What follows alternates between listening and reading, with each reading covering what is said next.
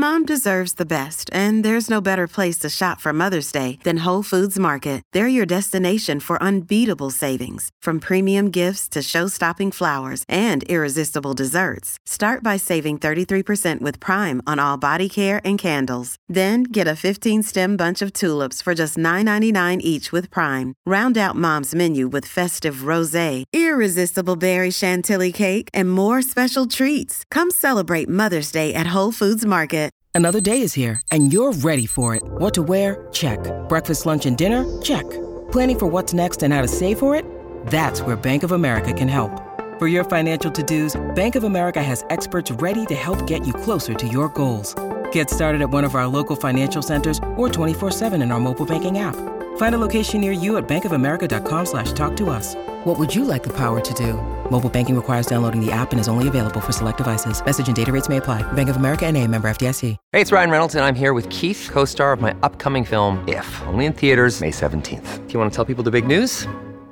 All right, I'll do it. Sign up now and you'll get unlimited for $15 a month in six months of Paramount Plus Essential Plan on us. Mintmobile.com slash switch. Upfront payment of $45 equivalent to $15 per month. Unlimited over 40 gigabytes per month. Face lower speeds. Videos at 480p. Active Mint customers by 531.24 get six months of Paramount Plus Essential Plan. Auto renews after six months. Offer ends May 31st, 2024. Separate Paramount Plus registration required. Terms and conditions apply if rated PG. Hey there, I'm Grant Wahl. Welcome to the Planet Football Podcast. This week we have a special episode. It's the first episode of my new podcast series called Throwback, which tells the story of the first Women's World Cup back in 1991 and the U.S. team that played in it. I have had an absolute blast working on this over the last couple of months. If you enjoy it, please consider subscribing to Throwback. We'll have former episodes posting over there each Thursday until the start of this year's Women's World Cup in June.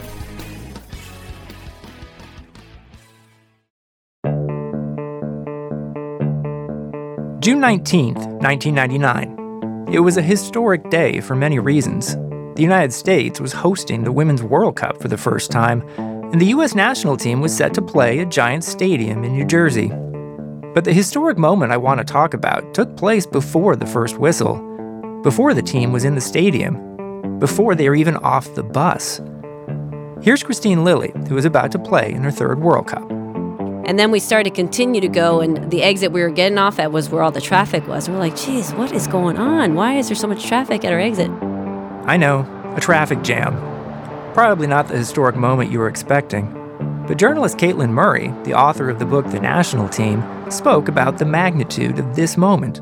It wasn't until the players started to see that these cars had paint on them that said Go USA and they had red, white, and blue. And that's when the players realize oh, wait, all of this traffic is here for us. See, up until this point, no one was sure the U.S. team would fill NFL stadiums.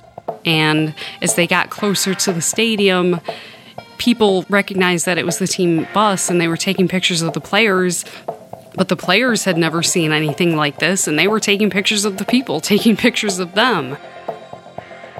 This was the U.S. national team playing in the World Cup, and they were shocked that so many people were on their way to see them. So imagine how they felt when they heard this. Aaron Heifetz, our PR guy, gets on and he's like, ladies. The game last night had sold 74,200 tickets, which means in all likelihood the game sold out. will be a sellout. Yeah! And we were like, yeah! And then we drive into where the Meadowlands is and we see people tailgating, girls with Mia Hamm jerseys on, face paint and everything. And we're like, holy cow, this is happening. This was the moment when everything changed for the U.S. women's national team. Every stadium we played in was sold out, and we had a following. We were like rock stars for like a month. The U.S. would go on to win the 99 World Cup. They were on the covers of People, Time Magazine, and yes, Sports Illustrated. They had done the unthinkable. They made a women's sport a national obsession. They had come a long way in eight years. I'm Grant Wahl, and this is Sports Illustrated's new podcast about the untold stories behind legendary sports moments. Welcome to Throwback.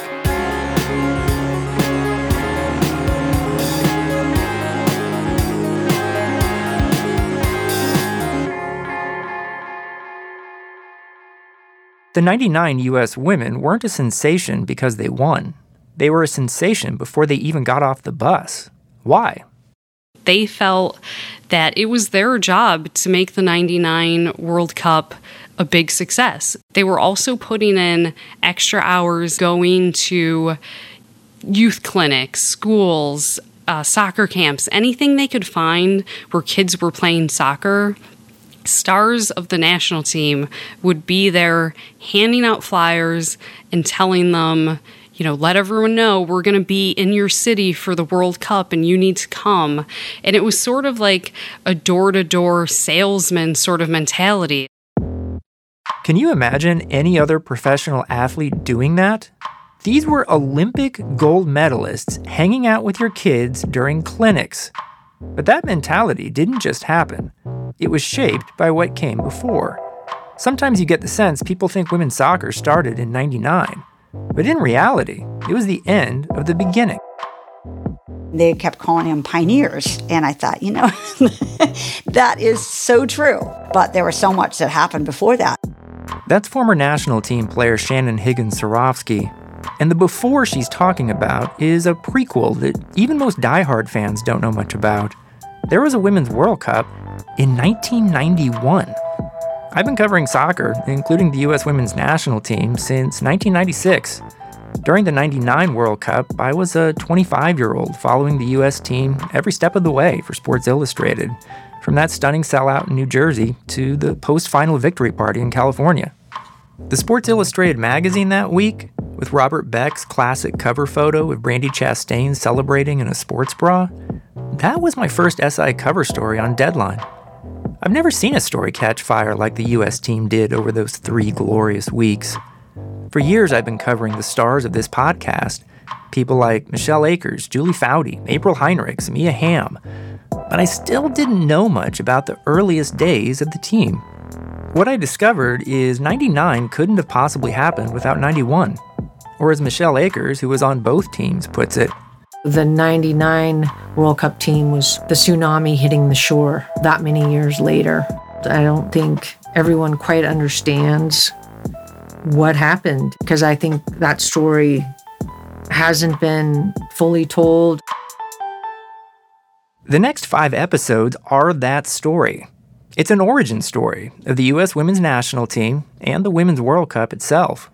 It's a story about underdogs, a love of the game, and a fight for equality that goes on today.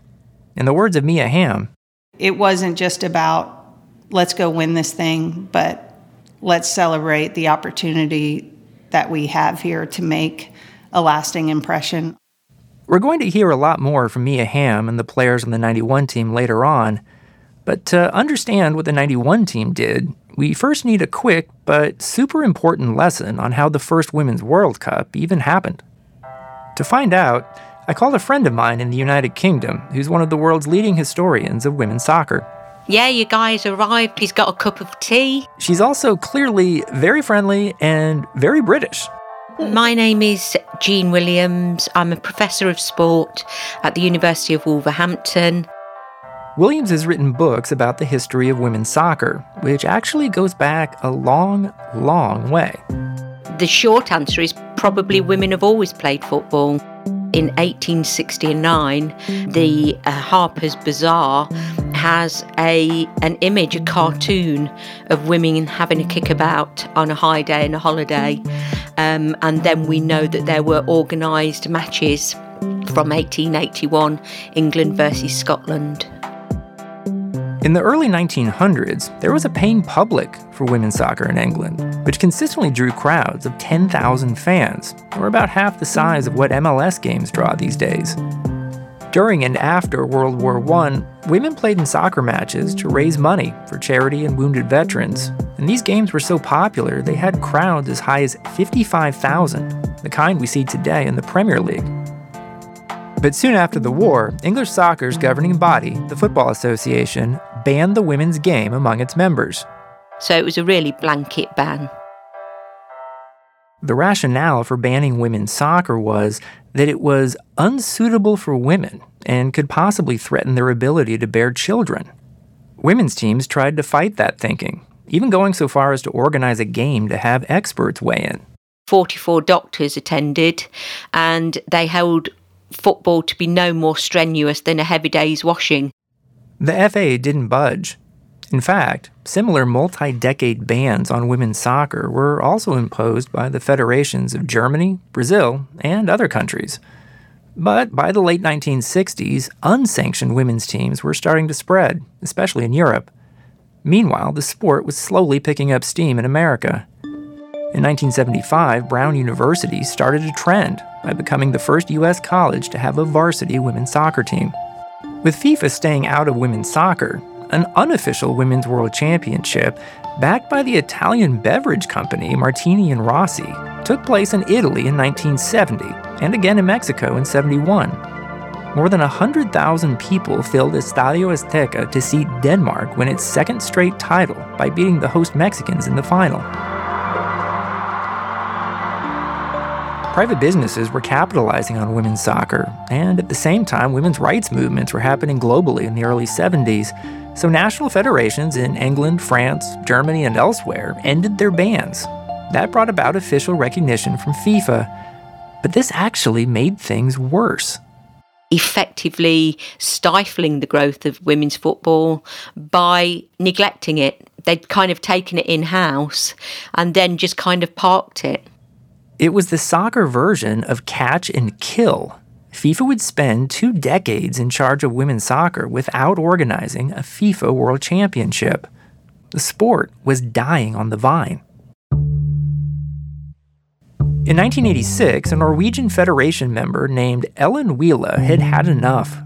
So, at the FIFA Congress in Mexico City, she addressed the nearly 100% male gathering of national soccer officials from around the world. I think it's very difficult to um, imagine now how male um, that must have been. Wille says she was nervous.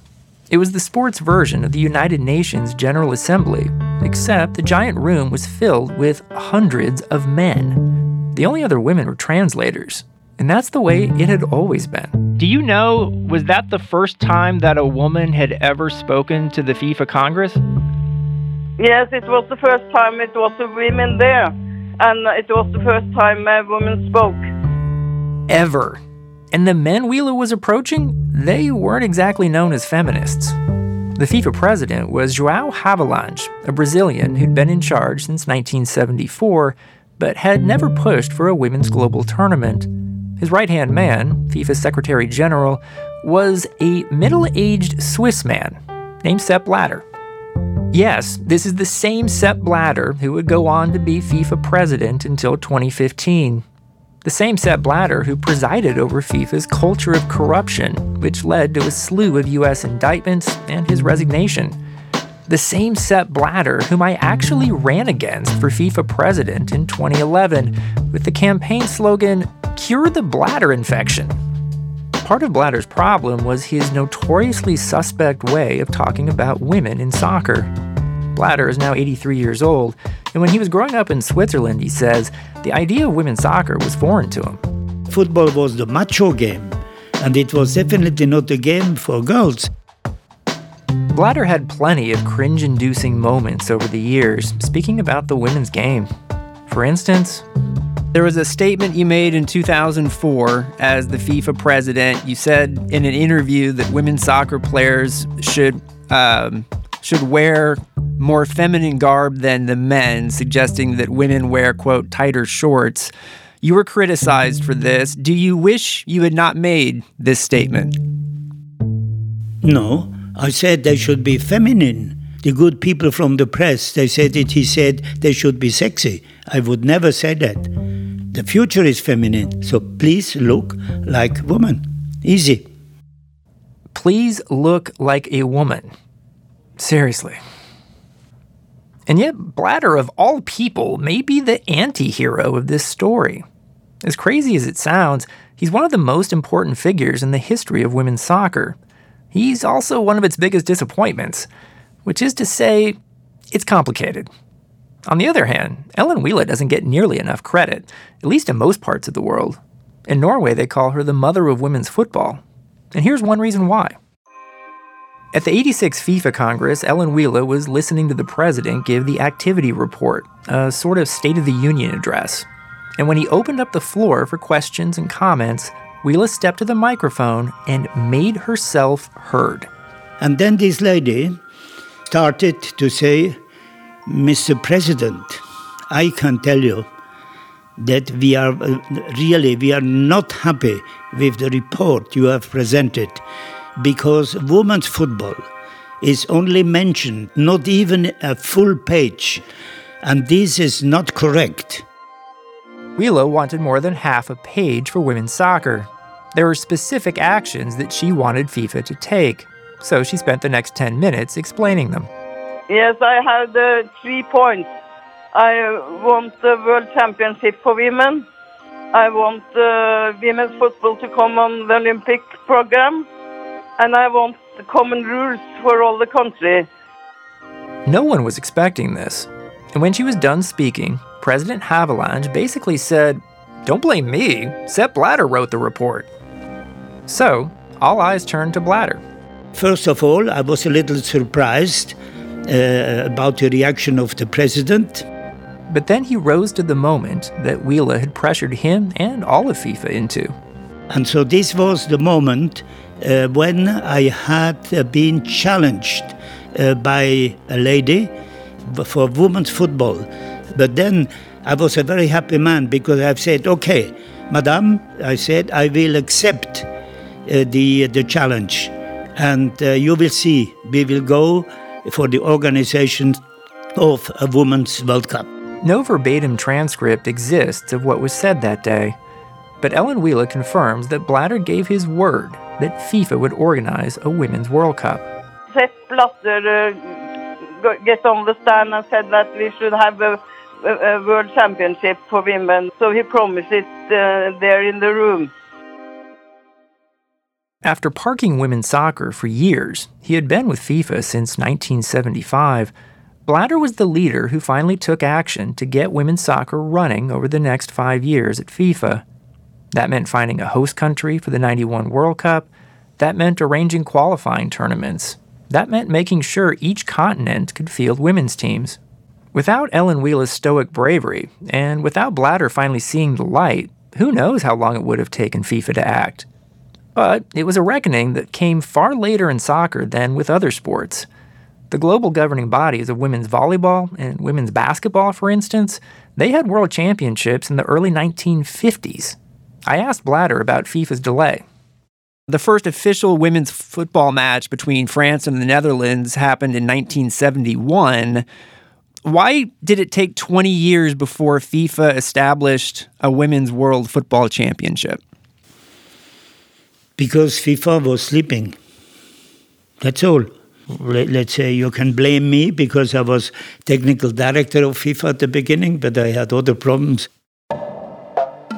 In any case, in 1991, FIFA would finally hold a Women's World Cup. But for the US team, the road to get there was full of challenges. Almost none of the players were really even professionals.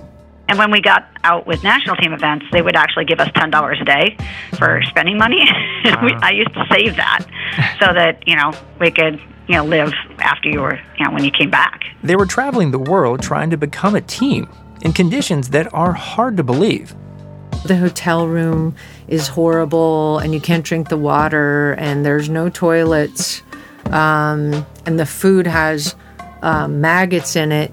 And on top of all that, the US was a brand new program that had to compete at the highest level against veterans who had been playing for a lot longer than 15 year old Mia Hamm. I realized I was not a very good soccer player, that I had a lot to learn and a lot to develop if I wanted to stay on that team.